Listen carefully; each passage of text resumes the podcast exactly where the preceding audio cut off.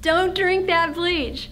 Apparently, hundreds of people had the presence of mind to at least first call the state of Maryland's emergency hotline to ask if it was all right to ingest Clorox or other cleaning products to stave off COVID 19 before actually doing so.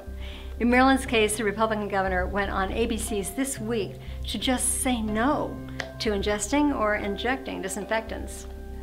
Hi, I'm Mimi Grant of the ABL organization. COVID's been really tough on first responders globally. In early March, when the virus first crept into Denmark, calls to Copenhagen's EMS doubled to 2,000 a day. To handle the overload, they opened a second call center to try to allay fears and dispatch ambulances. Fortunately, it didn't take them long to realize they needed responses to FAQs and a way to triage the patients who needed help now. Meanwhile, a year earlier, Microsoft Azure had already developed a healthcare bot that blended AI with natural language processing to help organizations support virtual health assistant scenarios. So, working with Microsoft's bot team, Copenhagen installed its COVID 19 bot in mid March, responding to 30,000 calls on its day one. Soon after, it was rolled out nationwide. Other countries using the bot include Italy, which today uses it to standardize the dissemination of COVID 19 information, but has plans to use it to help manage patients' chronic conditions. In Finland, within a matter of weeks, they co developed the CoronaBot with mental health professionals to query the 73,000 patients who used it about their symptoms in Finnish, English, Somali, Arabic, and Russian, responding with info on whether or where to seek treatment. They also provide content and exercises to help manage anxiety.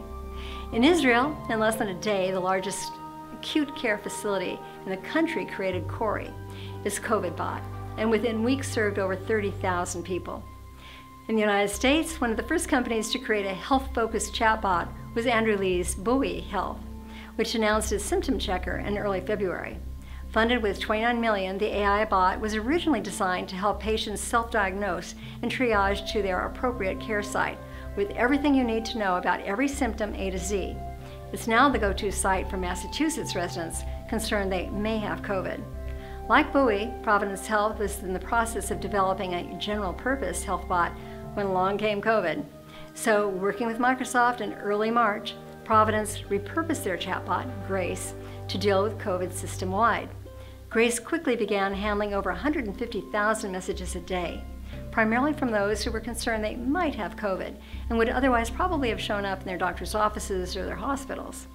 Based on the patient's responses to Grace's questions on their coronavirus assessment tool, she can also direct patients to a $49 telehealth visit to allow for a closer examination. Besides being deployed by hospitals, about a month ago, the CDC Foundation announced the creation of Clara, the coronavirus self checker, who, like her sister Grace, is focused on minimizing the number of patients who have cold or flu like symptoms from accessing limited medical resources. In all, within just a few months, Microsoft has deployed 1,230 instances of COVID 19 bots to 18 million individual users and served up 160 million messages.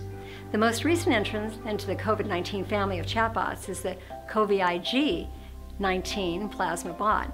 Just announced last week, the bot was created in tandem with the CoVIG 19 Plasma Alliance, a group of scientists, pharma companies, and other stakeholders looking to recruit donations for plasma research. The idea behind the site is that with nearly 3 million COVID cases worldwide, hopefully there will soon be 2.8 million COVID survivors with antibodies in their convalescent plasma to help fight the virus. The Alliance aims to recruit survivors to no donate their plasma so they can make a potential treatment called polyclonal hyperimmune globulin, HIG, which ultimately will concentrate the antibodies into a medicine. The bot serves as a platform for COVID survivors to identify if they qualify, not everyone does, and where to donate their plasma. Then the clinical testing will begin, and once it's determined that the HIG treatment is safe and effective, it will be presented to the FDA for approval. Then manufactured at scale as a treatment to be used in hospitals globally.